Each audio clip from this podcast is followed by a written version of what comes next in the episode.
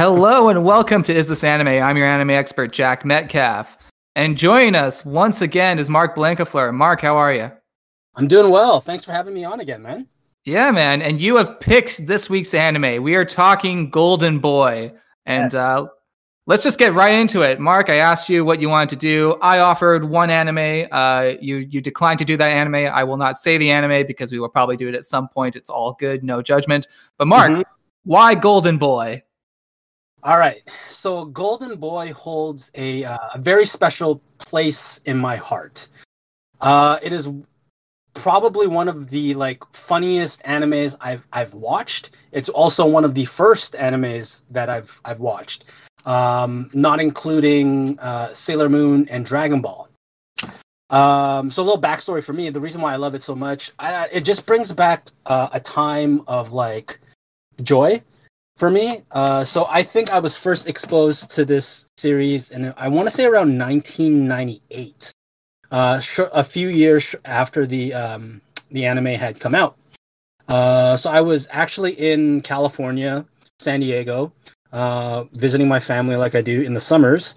And my cousin's friend at the time was like, "Oh, you should, you know, oh, you're just getting into anime. You should check this out. I think you'd like it." Um, and he lent uh, a VHS tape. I think it had two or three episodes on it. So the first two or three episodes. And obviously, after the first um, the first episode, I was hooked. Um, it was funny. Uh, it appealed to my uh, young uh, teenager uh, interests, and um, it was funny. It was it was cool and and um, enjoyable. So um, and sort of stuck with me since. So uh, Golden Boy always one of my favorites. I will always suggest suggest it for uh, mature audiences because um, I think it, it I think it, it stood out in its time for for what it was. So yeah. Yeah, I mean, my experience with Golden Boy, this was actually the first time I ever watched it in full. Um, so literally just like half an hour before recording, I just finished the series. Um, but basically, I became aware of Golden Boy. Uh, there was a magazine called Newtype Magazine. Maybe it's even still around, but it was like an anime focused magazine, and like you know the and this is like mid 2000s, so I'm like 12 years old or some shit. Oh yeah, And- Newtype's been around for a long time. Yeah, and I had another another friend at the time who was super into anime, so he would you know share share me this stuff. And yeah, there was a DVD that was in that was part of one of the issues. Maybe even I'm getting this wrong, but that's how I remember it at least. And basically, um, this DVD had a bunch of trailers and like pilots for different shows. Um, there was like some circus show. I don't remember the name. It was like some girl who can like talk to objects that are part of the circus, some shit. Then there was Cutie Honey, which I became a, which is one that stuck with me. We've never covered Cutie Honey on the podcast, but uh, but I'm familiar with that one just because of Go Nagai, who's done a lot of shit. Um, we did Devilman, of course. But then, yeah, Golden Boy was one of those shows that there was like kind of like an extended trailer for. So I was aware of it through that. And then, yeah, like Golden Boy, it, it is one of those like classic 90s anime that you always kind of hear about. Um, but yeah, this is the first time I actually got to watch it. It's always fun, you know, getting me the, the quote unquote anime expert, which again is a bullshit term because there's so much fucking anime. there's Yeah. too much anime. Any anytime you say like, "Hey, I love anime," someone recommends you five fucking shows you've never heard of. Mhm, mhm. And they're always going to be the most obscure things too, from like 1988 or like you know 97, where it's it was like it's like Golden Boy, where it's like it was only uh, out for like six episodes, and like you got to dig deep into like VHS archives to find them. You know, almost kind of like to an extent like vinyl hunting, right? So Yeah, I mean, I'm not even sure. I mean, I'm reading here Media Blasters lost the license in 2012 and it was later acquired by Discotek Media. So, like, I'm not even sure if there's like a Blu ray transfer. I don't think it's on Crunchyroll. I watched it on a free site. Don't at me. um, anyways, honestly, I think it's on YouTube. But like I was just looking on YouTube. it's on YouTube? Y- yeah people have like like, and like the the um the um the dubs are on i, I think i see a six episode playlist so Okay, there you go. Because like I was like on uh, Watch Cartoons Online or some shit. But yeah, the fact that it's on YouTube. I mean, again, Berserk is on YouTube. Like it's just kind of crazy. The whole an- we could do an entire podcast about like the mysteries of anime licensing, about how like seemingly very iconic shows are just there on YouTube because like one company multiple companies don't know if they fucking own it. They're just like, I don't know. Do we own this shit? I don't know. Crunchyroll doesn't have it, so who the fuck knows? Yeah. Um. Anyways, this uh anime it is a six episode OVA. So again, the episodes aren't like 22 minutes; they're about 28. Um, it was written and illustrated in manga form by Tatsuya Egawa. The manga has 10 volumes, and there was also a sequel that came out in uh, 2010 and ran for like 10 months called Golden Boy 2. Um, here's the thing about the manga, you know, when when you talk about a lot of series, people are like, hey, the the manga is at the very least equal to the anime, if not better. I mean, it's like it's like Berserk. You know, any Berserk fan is going to say, hey, just read the read the manga. Honestly, One Piece fans they'll be like, hey, read the manga. There's no filler, whatever. Dragon Ball, hey, no filler. Toriyama's art rules, yada yada yada. Golden Boy is the rare manga where you go on Reddit and they're like, "Do not read the manga; it sucks." Mark, have you read the, have you read the manga? Uh, I it's been a long time. Definitely after tonight, I, I might I might go ahead and reread it. Um, I don't remember it being much different. Um, I think I think what what drew me to it was because like because of my love for Golden Boy, I wanted mm. to see I wanted to see Kentaro get into different hijinks, sort of see what he can get into. Uh, and then I think it became repetitive after that. And then I do believe there was some controversy near the end with some political stuff. So I think that's what sort of kiboshed the entire thing. So I mean, I I kind of jumped around. I read, I read the uh, first like volume or two, and yeah, the the first volume or two is basically what's covered in the anime. Then a bunch of other stuff happens, and then it becomes more serialized, and then most notably, it just becomes basically just pornography at a certain point. uh, mm-hmm. It's just full blown sex scenes, multi chapter long sex scenes. Um, the uh, the final volume, which I read, just again ha- has sex scenes that go on for multiple chapters. um, and yeah, I mean, it's the the fan base does not seem to care for it. I like the way that this anime, you know, again, could could we see more hijinks with Kentaro? Totally.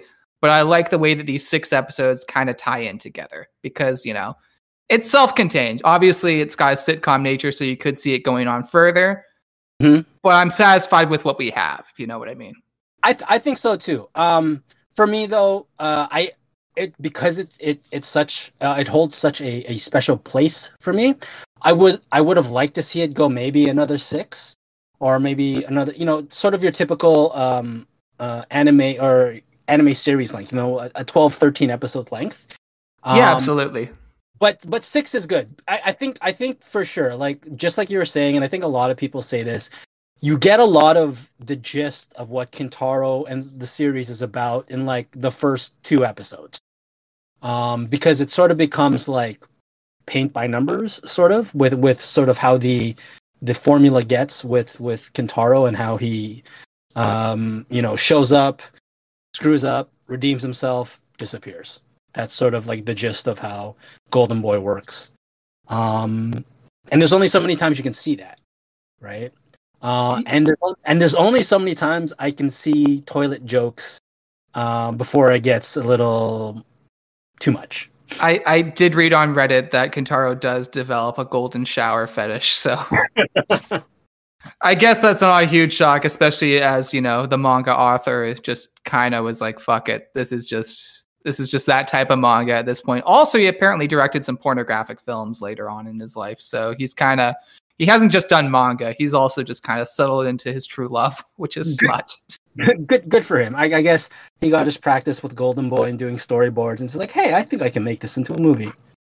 Yeah, fair enough. Yeah, he's worked with some AV actresses. He's he's even adapted one of his um he he did a manga called Tokyo University Story. He turned that into a live action film. So Oh. You know, I'm I'm surprised he didn't turn Golden Boy into a live action film because again, there's there's no dragons or shit in, in Golden Boy. you could easily turn again, like as I'm watching this, I'm watching this with like 2022 eyes, but mm-hmm. nothing that's the problem because again, uh, this manga it runs from 1992 to 1997. Um, the anime it comes out in 90, 1995. Again, you've you've seen far worse shit in Revenge of the Nerds and American Pie. Like that's true. That's true. Yeah. Yeah. When you put those 2022 goggles on, sometimes you're gonna cringe. And also, like, first off, I think the first episode in terms of in terms of how it gets, I think that one's the most egregious. When I watch the first episode, I'm just like, oh shit, is is Kentaro just the most annoying fucking character?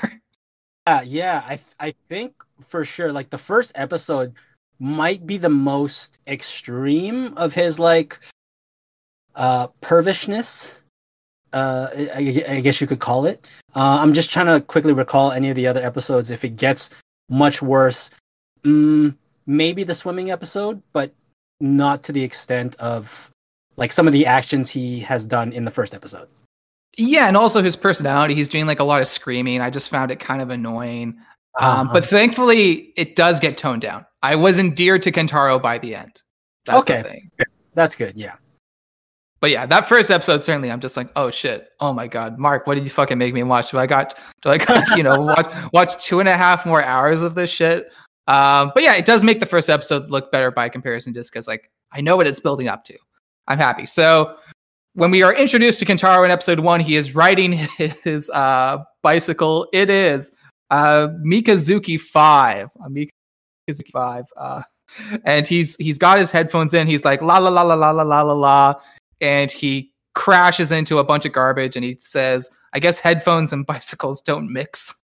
uh, but thankfully, a beautiful blonde woman offers him cash. Uh, he says he can't take it and you know he offers it back to her. She smacks his cash away. And then she says it's a tip to keep your bike off the sidewalk. And uh, he's got this notebook. He's constantly writing uh, life lessons in his notebook. And he writes down he's like well that was educational. Some women are scary. Uh, there's a great scene afterwards where like yakuza are threatening uh, his bike mechanic and Kentaro, it looks like he's about to like beat up these yakuza. It's like you know, getting into like kind of an action scene. He's like pulling up to them, and then he just goes into an alley. I love that shit. Um, and then he just like writes some observations about the yakuza. Yeah, uh, but the Buddha, the Buddha line, right? Uh, yeah, the Buddha line.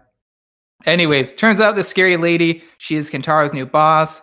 Um, Kentaro's job to clean some toilets. We get our first bit of toilet humor. He's like, "Oh boy, I bet the boss lady uses this toilet," and he's like, you know, drinking from the bidet and shit. and not it's only like, that, he gets, he gets caught by. Of course he does. Of course he does. It's a comedy. He has to be caught.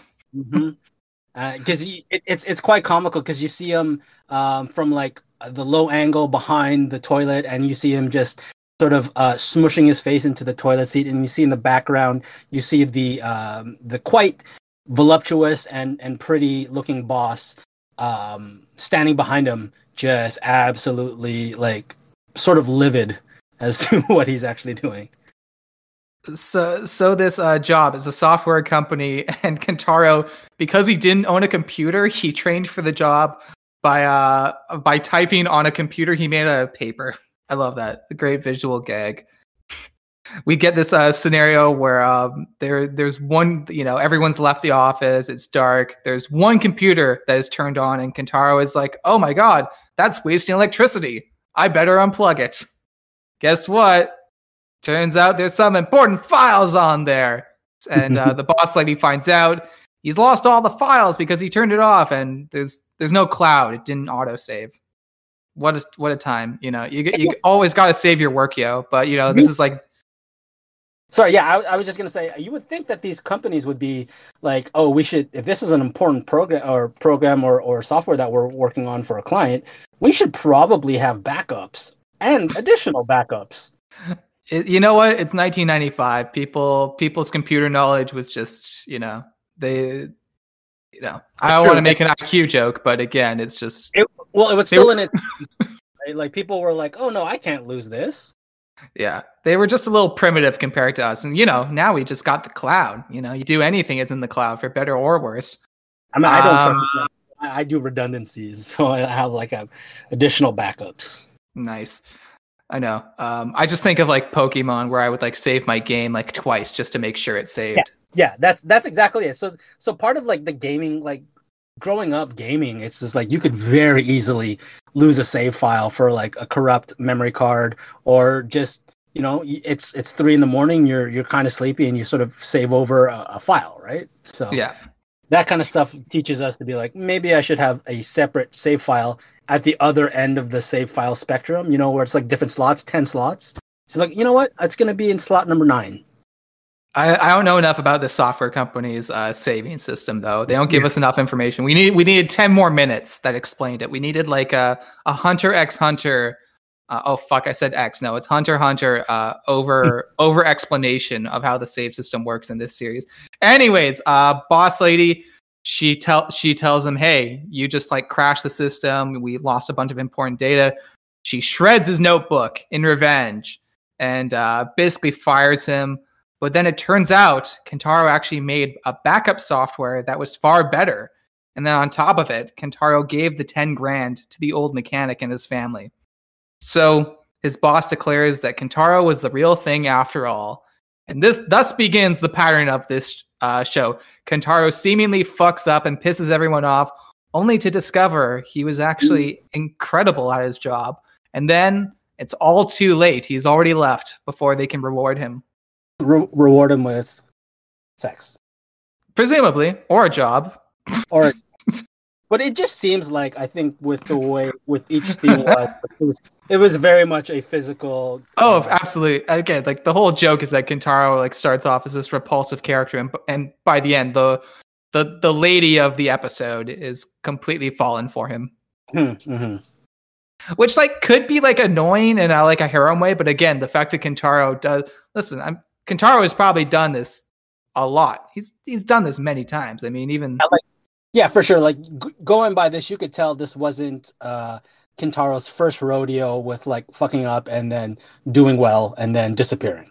Yeah, that's just his thing. He, he you know, he, he likes sex. He's a horny and perverted, but you know, he he kind of likes doing the Irish goodbye. That's his like thing. Yeah, yeah. yeah. I, I was just saying, I, I didn't think I, I got the idea that that um, Kentaro was very well versed in the physical aspects of of of everything. I think it's only from stuff he's seen through like videos or heard from other other people. I don't think he's well versed in in sexual activity. In the manga, I, he in the manga eventually he just straight up is like having sex with every woman. oh yeah, okay, yeah. yeah and the manga, yeah. Uh, um, the the girl he ends up who ends up becoming like his main love interest is the girl from episode two. Oh, okay. Yeah. Uh, but that's a whole nother thing. Anyways, uh, I love, I love this. Uh, I wrote it all down. Kentaro Oe, age 25. After studying law at Tokyo University, he left the school before graduation. Curiously enough, however, he finished all the courses required for his degree. Since that time, he has roamed the land, changing jobs frequently as he studies the world around him, riding his favorite bike, the Mikazuki 5. He keeps moving forward, always on the lookout for new knowledge and adventure. And who knows, perhaps someday he may even save the world. Again, the the manga just becomes so focused on the the physical aspects of Kentaro's life that like no, it could have like escalated into just like Kentaro like saving the world from aliens or some shit with his like incredible techniques. you know what? There there were there were times in this movie where I thought he was actually an alien just for like pure stupid reason uh, all from the second episode, to be honest. That uh, would have been awesome. I don't. Again, it's disappointing that the manga just kind of de- devolves effectively because, like, you could escalate this concept into just like, okay, Kentaro, Kentaro solves World War Three. Kentaro, you know, yeah, solves yeah. the energy crisis. Like, we could come up with a dozen fun things for Kentaro to solve, and all you know, you could have a beautiful woman attached to every one of those scenarios. That's that's the Golden Boy in in a different uh, multiverse. Uh, a much a much better version where it goes on for like hundred episodes and it's the greatest thing ever. Yeah, where where, where the, the the mangaka doesn't uh, delve into the porn uh, the porn tree and then goes into the uh, the more um, like I don't know the story tree as opposed to yeah the pornography tree. Yeah, you know escalation. Anyways, episode two, we open with Kentaro seeing a girl's panties and declaring he's seen an angel. And in this episode, he is working for uh, the mayor. He's the mayor's on like his third term or something. His name is Mayor Katsuda, and even the local yakuza work for the mayor. This mayor is very well respected by the population. And uh, basically, Kentaro volunteers to help some old woman, And while cleaning, he runs into the girl he fell for, who happens to be the mayor's daughter. And uh, this episode was a fun one because it turns out this girl is equal, arguably even more perverted than uh, Kentaro. This girl Naoko. Oh, okay. I don't know. Isn't that how you felt? I mean, like the mess. You know, she's the one who like really fucking wants it. I don't know. That's how I felt at least. I felt that I felt that she just wanted. uh I felt that she just wanted to toy with Kentaro. Like she's she, toying. She's toying with him, but by the end, she's like, "Oh yeah, I want you to take my virginity." Like she's like, right, right, right, right. But but like I, I feel like she's always had like suitors try to sort of get with her, and they've always been scared of her father. So so this is this is her enjoyment is just torturing men into to thinking that uh, she wants them and that they'll have a chance and everything like that.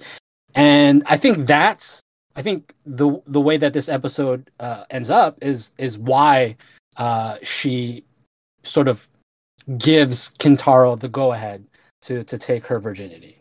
Yeah, because um, what is it? yeah, Kintaro knows the game, and that's the thing. She think he's actually playing dumb this whole time, basically. Mm-hmm, mm-hmm.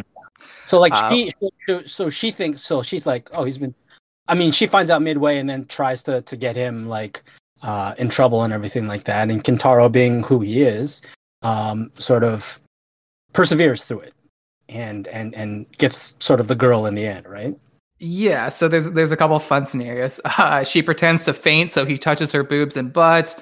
Um, and yeah, the whole thing is that because her father's the mayor, um, she knows that he and any other of these suitors can't actually do anything. That's kind of the whole point. Mm-hmm, mm-hmm. and uh, um, Naoko, she has this inner monologue describing all the ways Kentaro can plow her. And then she says, What a typical man only thinks about sex. And it's like, you know, girl, were you listening to like your inner monologue? Yeah. Like, yeah, that's what I'm saying about her. Like, you know, she, she you know, she she's she's pretty horny herself, you know.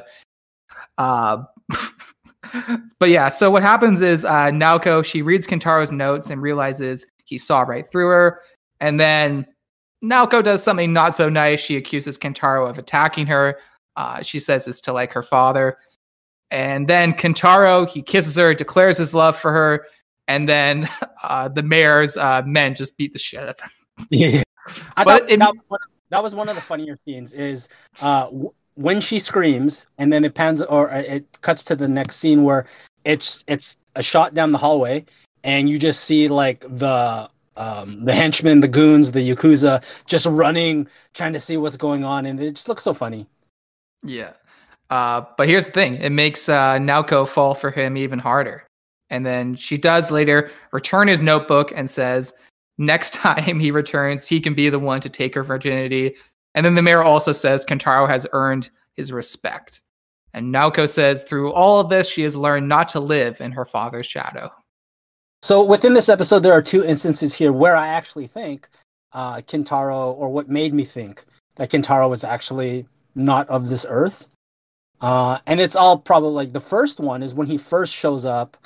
Uh, he's looking up at, at the at the daughter um, in there, and the house lady comes and says, "Oh, here I want you to deliver this thing, which is a bottle of alcohol to deliver to I think the um, the mayor's office or the mayor's um, uh, campaign headquarters so that they can celebrate for all the people helping and everything like that. But he does such a, a sudden 180 turn with his head uh, that he he his his face is is looking directly behind him, but his body is facing the other way. So I was like, mm, how does your body do that? Right? Uh, I guess I guess for me, I just saw it as a cartoon, so I'm just like, yeah, okay, yeah. that's how. yeah, so there, there's that, and then the other part, the other part of the episode uh, is when uh, N- uh, Naoko uh, sort of brings him to her room, and she grabs him by the hand, and his hand sort of morphs into something else, and I'm oh, like, yeah. like, hmm, are you really? But uh but yeah like you said it just chalk that up to just it being a cartoon and and all those things just sort of being like in his you know crazy head and everything like that. Yeah. I enjoyed this episode. I mean again this is where i'm like okay maybe the show isn't gonna be that bad. We're we're certainly getting different female characters and yeah. uh, it, it, was good. thing. It was a good contrast to the first one um and then to, to bring it sort of down it wasn't I wouldn't say it's overly th- over the top, um, but it was it was a different kind of it was a different kind of story than than I thought I was getting uh, from the first one. Yeah, absolutely. I think Naoko is a fun foil, you know, because we we we saw Kentaro as kind of the main pervert, and then, like I said, in my opinion, at least, Naoko Naoko is the more perverted one. You know, she's she's like the the Catholic school girl. She Yes, she comes across she comes across as like, oh no, I'm uh, you know I'm totally chasing. It's like no, no, she she's you know she wants. yeah, she's Uh, anyways, um, episode three. Kentaro, he is working for a noodle restaurant. Our new lead girl is named Noriko, and Noriko is being courted by a man named Mr. Uh, Kagure. And he appears honorable and charming, but of course, he's a sleazy piece of shit. so he is trying to take ownership of this noodle restaurant. And uh, he says he's going to marry Noriko and then divorce her after six months, and then he'll put his side girl on instead. yeah. uh, well, the whole the whole thing was for the building, right? Not not for the restaurant. Yeah, exactly. And then um, what is it? Uh, unfortunately uh, for uh, Kagure, uh, Kentaro has been listening to this plan the entire time, and he's just like taking notes. And he's like, uh, "I'm sorry to bother you. Do you mean what you just said?" Yeah, they're uh so uh I forgot what is. So the the antagonist and his girlfriend are uh making out in a car park parking lot of a car and uh they're going hot and heavy and that's where he he uh explains his his whole plan. Meanwhile, uh Kentaro is sitting outside of the car just taking notes like you said. I love it. I love it. And uh, the the game in this episode is uh, Kagure. He's trying to hook up with Noriko, but then uh, it's like dark. They're at like a, a sporting event or some shit. I don't know. I, I can't remember. Uh horse, horse racing um horse racing. Oh, it was horse racing. Yeah. So they're at like a horse racing thing, and I guess it's dark because like um Kaguri is like trying to hook up with Noriko, but then uh Kentaro is also there, so he's like taking taking every hit for the team. He's hidden. He's hidden in a giant uh, horse outfit.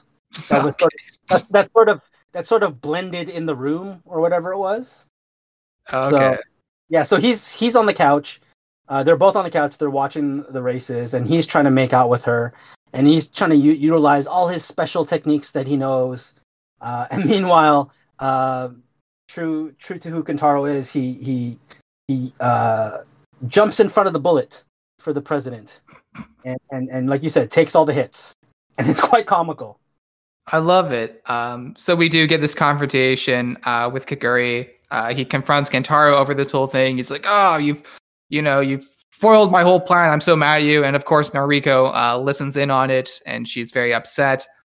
This is the moment I liked where um, Kaguri tries to fight Kentaro, Mhm. and you you would think, given the series is like a gag series, it, it would end with you know Kentaro getting beaten up. We saw him getting beaten up in the previous episode, but no, Yeah, like like every every time you see every time you see uh, any physical altercation with Kentaro, he's getting his shit knocked in. But no, Kaguri sucks at fighting because he's just a sleazebag piece of shit. And Kentaro beats him up. And I was like, fuck yeah, Kentaro. Because Kentaro is also a black belt in karate.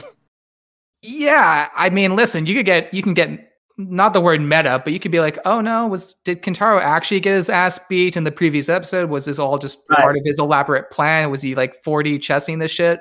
Yeah, I, I- I think I think uh, Kentaro knows when, much like any martial arts, knows when he needs to use it, right?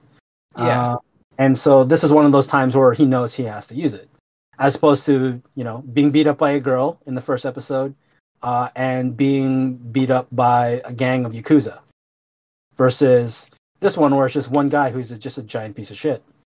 Um, and of course, typical episode, Noriko realizes Kentaro did the right thing, and Kentaro bails, and we move on to the next story. Uh, episode four, he sees a hottie who is like an Olympic level swimmer. Her name is Ayuko Hayame, and he decides to become a swimmer as well. He becomes a swim instructor. Uh, unfortunately, at first, he is not so good a swimmer. Uh, so he's like teaching swimming lessons for children. Uh, but luckily, Sorry, just, I just want to interject. yeah. in this episode is probably one of the best jokes or gags in the entire series. What, what's all right? What, what is it? it's when um so like you said uh he goes he sees this beautiful woman uh akin's uh you know um describes her as being a wild beast of the savannah and everything like because she has a little bit of a darker skin. Um and he follows her in and says i want to be um i want to be a swimmer. Or sorry i want to be i, I want to be i want to work with you. I want to be you know an instructor here. I want to work here with you. And he's like well we teach swimming here. We need to see your swimming skills. And he goes that's fine. I can do it. And uh, the entire staff is gathered around, and he goes to the starting blocks of the uh, of of the pool, and you know they blow the whistle, whatever, and he jumps in the pool, and you see it. It's just the most pristine, amazing dive as as possible that you can. Like, oh my god, this guy fucking Kintaro knows how to fucking swim.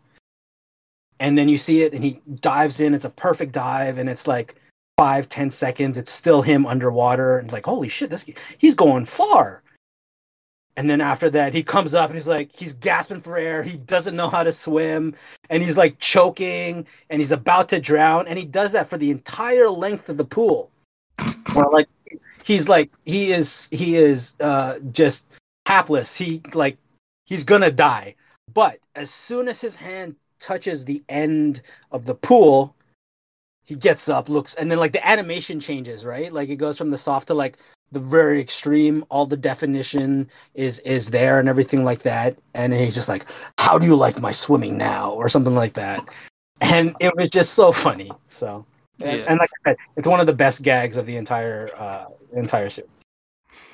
Uh, so yeah, Kentaro, he's teaching uh, children how to swim. There's also, you know, he's pretty happy that the other swim instructors are also hotties. Uh, mm-hmm. And then he challenges uh, Hayami to a race. Um, you know, she's of course ahead of him, but he he is right behind her, so behind.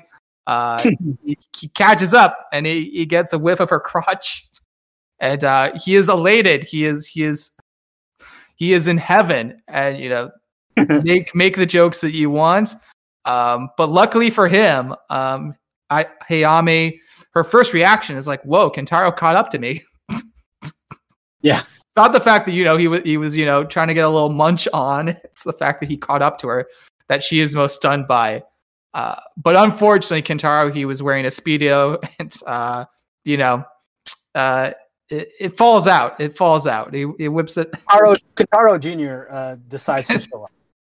yeah, and that's where boom, Kentaro gets fired. And you know, that's uh, I guess it was unintentional, but yeah. you know. but he, I think he destroyed the sanctity of the pool or something like that, and then yeah. And listen, he already, he already, he already got lucky where you know he got, he got, he got to, he got to yeah, get a whiff, and she didn't even notice. Yeah, this is that's like the closest he's ever gotten to like to being anyone physical uh, in in the series, with the exception of of the uh, antagonist in the in the in the uh, in the episode before. Yeah. Uh, but anyways, in the aftermath of Kentaro's tenure, it turns out his techniques uh, were a big hit with the uh, the younger kids because he would basically put rings at the bottom of the pool, and it would encourage the kids who were afraid of water to go underwater and pick them up. And then kids who were more confident, they would put the rings in the deeper end of the pool, and they would pick them up. So turns out Kentaro. Sorry, I, I just wanted to to inter, uh, to, to uh, interrupt that's actually kind of really cool because when I learned how to swim, that's how I learned how to get my head underwater and everything like oh, that. Oh, really? Well, it was was when I was a kid. It was it was a game like it was exactly that. It was rings. It would be just like, uh, let's see who can get the most rings. You know, blah blah blah, and they would be underwater you would have to, it, it would be like you know six feet of water. And you know being a kid you know you're only like three feet four feet or whatever. And you know you would have to submerge yourself and open your eyes at the bottom of the pool to grab those rings. So i remember i remember that vividly when i was uh, learning how to swim. Shit. All right. Kentaro kentaro knows what's up. Yeah. Uh, and so uh hayami she gets a flashback with her own father and she says a quote which I think is supposed to sound beautiful, but to me, it was one of the dumbest things I've ever heard, which is learning to like water is the first step to becoming a first class swimmer. And I was like, you fucking think, Hayami? ah, no ah. shit. Oh, no. She, she's an athlete. Maybe she's not the best with words. Well, yeah. Uh, hence, hence why, why like her, her sort of business was almost failing, not failing, but like wasn't performing up to her standards until you know Kentaro came back, right, or yeah. came in.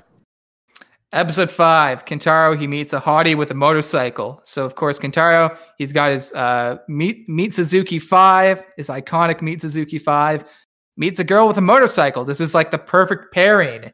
You know, we're like ready. This is like Batman versus Superman. We are ready for this shit.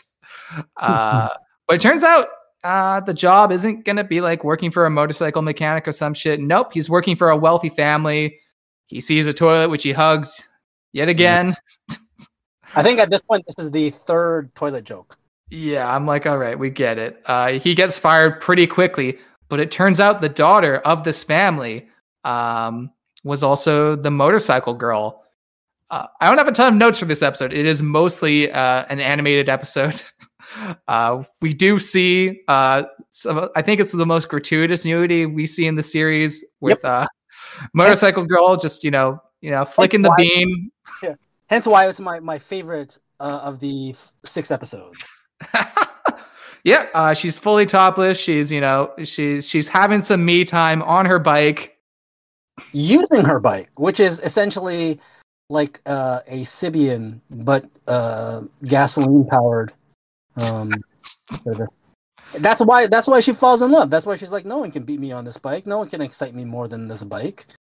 Yeah, because what because what man can compete with the machine? Turns out Kentaro, that Mitsuzaki 5 is uh, the real deal. So they get into an elaborate race.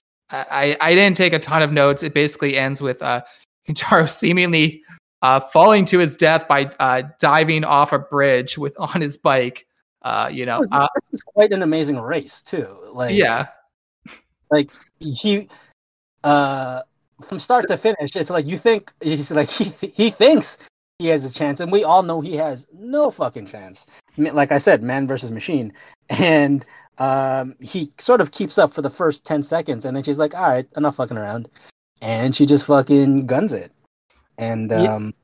But he's also like, you know, he's like, doesn't he like hook uh, himself to another car at one point? He's also like uh, yeah, riding on power lines, I think. So what? So so from start to finish, the race happens. Uh, she pulls away. Um, she nearly makes a Porsche that was, I believe, in the beginning of the episode, uh, crash into uh, one of the guardrails, and so he, the the Porsche, um, um, you know, tries to catch up with her, you know, to fucking tell her off and everything like that. But her being, you know, a motorcycle rider and everything like that, is able to outpace the Porsche. Meanwhile, Kintaro is like still at the top of the mountain trying to make his way down and he sees to his left there's like a like a ravine uh, or a river and there's like um, concrete blocks that go down sort of a water flow thing and he's like i think i can do it and so he starts to barrel down the mountain on this thing there. And that's how he sort of catches up to them. And then to catch up to her that's like you said he, he breaks out the, the grappling hook thing that he has and hooks onto the the spoiler of the, the porsche and it sort of drags him along, uh, slingshots him uh, to the point where he's now in front of, of Reiko. And as you can see, he's sort of what they call dragging knee, where he's like basically almost horizontal on his mo- on his bike, very much akin to what a motorcycle rider would do in a race, uh, sort of to get as much traction for the tires and every and like you know leaning over and everything like that. Uh, and he's showing her that he is quite the man. And yeah. uh, and yeah, and, and, and more hijinks ensue. And he, he wins the race. He wins the race and gains her approval. But you know he, he can't sit still for long. He's got to just go to the next uh, next uh, job. study, study, study, as he says. Yep. Uh, so I, I, I, tried to make that my mantra for like three months after after I saw that. I'm like, I can do this. I can study. I can, and then I was like, nah, you know what? It's not for me. I should also note the episode titles are pretty funny. The first episode is called Computer Studies. The second is called Temptation of the Maiden. The third is called Danger, the Virgin's First Love. Fourth is called Swimming in the Sea of Love. Five is called Balls to the Wall. And the final episode is called Animation is Fun. And animation is fun. Uh, I I just realized this from the notes. Um, the uh, the author of the uh, manga he makes a cameo appearance in the episode, but I did I didn't notice. Uh, and and did of course the uh, the original Japanese he voices him too. But Do you do you happen to know which character it was? uh, they just say an animated rendition of Tatsuya Egawa, voiced by the author himself, makes a cameo appearance. So I don't know. I wonder what I, I wonder what it. I probably the one who was the skinnier looking guy in the beginning that he sort of helps maybe. Yeah, maybe. Uh, but yeah, he is. Oh yeah, that would actually make sense. The guy who's like into drawing erotic works. Mm-hmm, mm-hmm. Or that would it's either him or the guy he has to go pick up stuff from and deliver to. That could be the other hmm. guy. But yeah, so the premise of this episode is Kentaro works for an animation studio. So this episode gets to be very meta about, you know, the inner workings of, of anime. And it, it is noted that this animation studio also happens to make hentai. and he does bond with one animator who might be the author. We, we don't have confirmation. Uh, but he bonds with one animator over their love of boobs and how to draw boobs. Yeah. The the lead girl is a girl named Chie. She's a cell painter. Um, Kentaro in this episode again. Kentaro gets the less. I feel like he gets less and less horny. I just felt all his antics got more and more endearing for me. And in this episode, he's just like focused on the fact that the animators have a terrible diets. yeah. I love that shit. He's like, yeah, it's like their meals just consist of prepackaged uh, meals from convenience stores. And yeah, he doesn't think they have a good diet, so he just starts home cooking them uh, some like vegetable meals.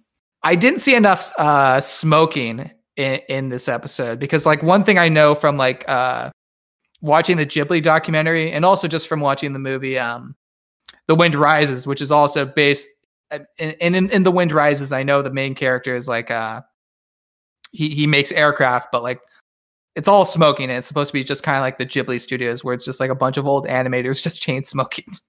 Chain smoking, yeah. Yeah, well, I Uh, mean, that's very much, very much a thing that happens in, in the 90s of Japan where just everyone smoked, right?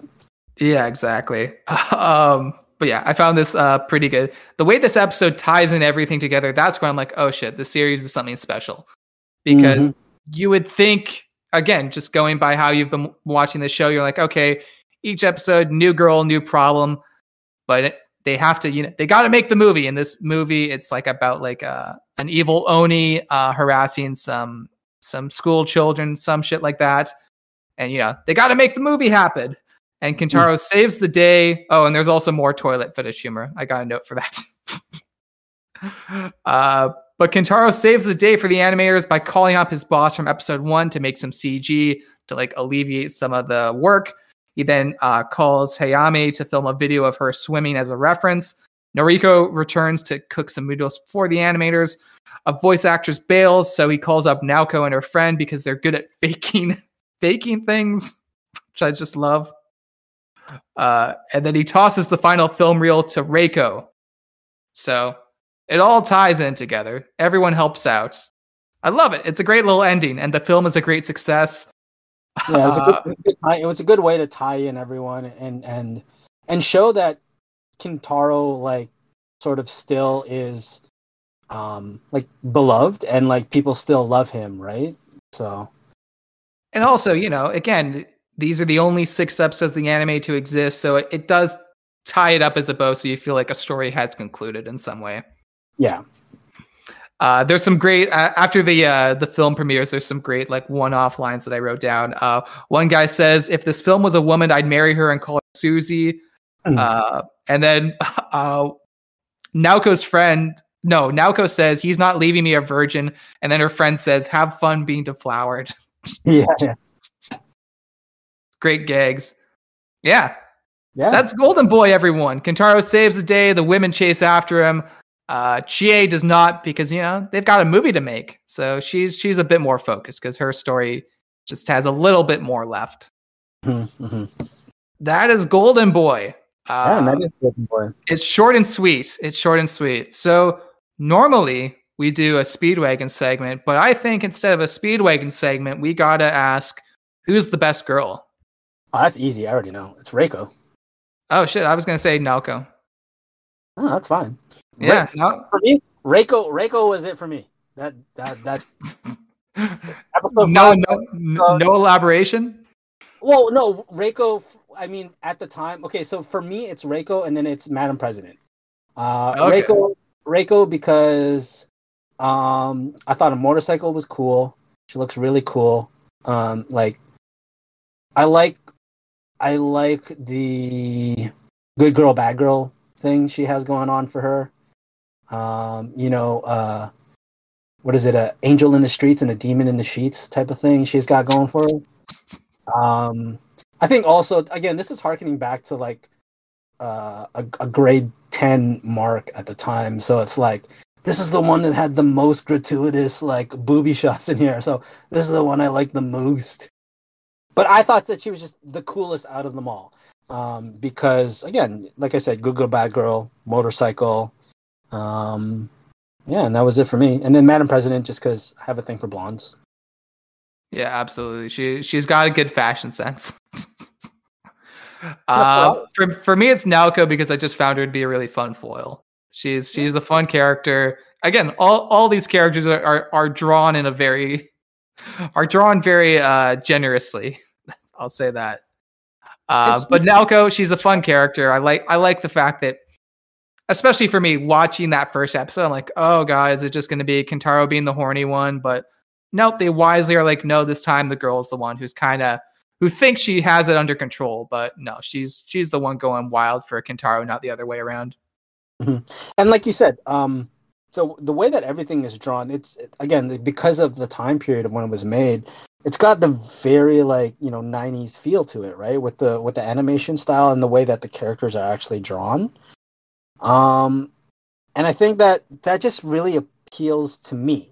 I guess because of um, I mean just overall for the series, right? Like, um, you know, just like with Cowboy Bebop, um, Cowboy Bebop has a very distinct um, character style and everything like that. And I and and I, I wouldn't necessarily say that they're both the same, but the, um, I think they just fall within the realm of the way that '90s characters were drawn, and you know, Evangelion and, and how they were, but sort of you know like lankier appendages and like you know longer limbs and everything like that, and just the animation style, and that's sort of what made me love anime, right? Um, growing up in the '90s, so this just has a, a certain appeal, just both to my um, uh, nostalgic senses, but also to my like uh, visual like love of of animation. Yeah, absolutely. And you know, first of all, we we didn't even mention that this being an OVA, the animation is gorgeous. As an OVA, it had a lot more money than a TV show too, so that's the other thing. Uh, I think the show looks gorgeous. Anyways, final thoughts on Golden Boy. I'll go first. I'll let you uh, uh, have a little more time to chew, Mark. Yeah, the show's fun. I'm glad I watched it. Like I said, I'm glad. I'm glad it progressed. I'm glad the show starts off in one spot in episode one and it doesn't stay there. It gets more and more endearing. Certainly, when that first episode, I'm like, oh fuck, Kentaro sucks. This kid's annoying. I can't handle this shit. But by the end, I'm like, nah, Kentaro rules. And it is disappointing that you know the- the manga does not continue that level of quality that uh, made Golden Boy such a classic. But such is life. Mark, how about you? I mean, yeah, like I said before, like the whole reason why I, I, I brought this anime up was because it's one of my favorite animes of all time. Um, and it's always one that I will always recommend to anyone who is sort of open to it. Um, if anyone's looking for a comedy, I'll give them this. If they want something a little bit more kind of edgier, like in the wor- in the realm of the adult, while still not being whatever, I'll give them this as well. Um, if they're looking for something fun, I'll, say you know Golden Boy, like whatever you like. Um, I don't know. I just it, it like I said before it, when we first started, it has a special place in, in in in my heart for me, just because you know I was a teenage kid and just exploring like different a- avenues of art or or just things that I like, and this was really cool at the time. It felt I don't know. It felt like I I found something like uh, something I don't know cool, and it, yeah, and it, and I guess in a sense it was, and it still is um, and just sort of the stories for me like personal touches of like bootlegging the VHSs so that I'd have my own bootleg copies that I can watch at any time. Um, and sort of just reminiscing to being in California and just the good times for me. So, um, and overall, it is unfortunate that the manga sort of uh, derails itself into a, like, which apparently is a, a train wreck. But um, it's nice that Golden Boy can sort of survive that train wreck and just be good on its own, right? Like uh, it, it, it is sort of like um, you can just put it in, in, in like a, a time capsule and just be like, hey, this is a good uh, six digestible episodes, and you can just watch it and, and just enjoy it for what it was, right? So, yeah. Yeah. Absolutely. I'm again, it's only six episodes. You can watch it in the afternoon and boom, it's done. Golden Boy, good show. Uh, Mark, where pe- can people find you? Am on Twitter for now until it burns to the ground. So I'm at Twitter at M Blancaflor. That's M B L A N C A F L O R. You can find me on Instagram as well. Same thing, M Blancaflor. Um, I have a separate hobby account, full fledged footy fan, with the World Cup going on at this time. Uh, something to think about, but don't know what I'll do there. But aside from that, that's pretty much where you can find me. If y'all want to hit me up and just shoot the shit, chat, whatever, I'm always down. I think the DMs are open. I'm not sure. Uh, I know they are on Instagram, so probably hit me up there.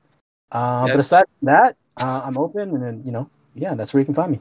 Twitter's going to charge for Instagram uh, for DMs. Apparently, that's the new. Really? That's that's al- allegedly. We'll see if it happens. You know, you know how Musk works. I'm on Mastodon now, so I well Uh, now I now I heard Hive is the new one. We're all just like bouncing between things. It's like yeah until you know it's kind of weird you want to sort of like get onto all the platforms so that you can get your your, your username and, and sort of solidify that um, but there's going to be so many hive this one uh, mastodon Bluesky i think Bluesky is the one that came from the previous creator of twitter and he's creating a new one um, so i don't know that, that one's that one's still in the, the the beta stages you can sign up for that but uh, yeah um, yeah that's me Yeah. You can find me at uh, only real Jack M on Twitter. Jack is Jack on Instagram. Find at is this anime pod on Instagram and Twitter. We're barely on Twitter. We we basically jumped off Twitter way before it was cool to jump off Twitter. Instagram is where it's at. Um, but yeah, check us out. You've been listening to this podcast. You've kept up with us. So yeah, uh, I I don't have a. We don't know what episode will be next. the The backlog has been reduced. We're still keeping this weekly uh, fingers crossed for now. But yeah, just keep listening. Um, Have you, yeah, uh, Let me ask: Have you taken requests from from um, listeners yet? we've taken some requests. Yeah, we we did Yuri on Ice. That was a request.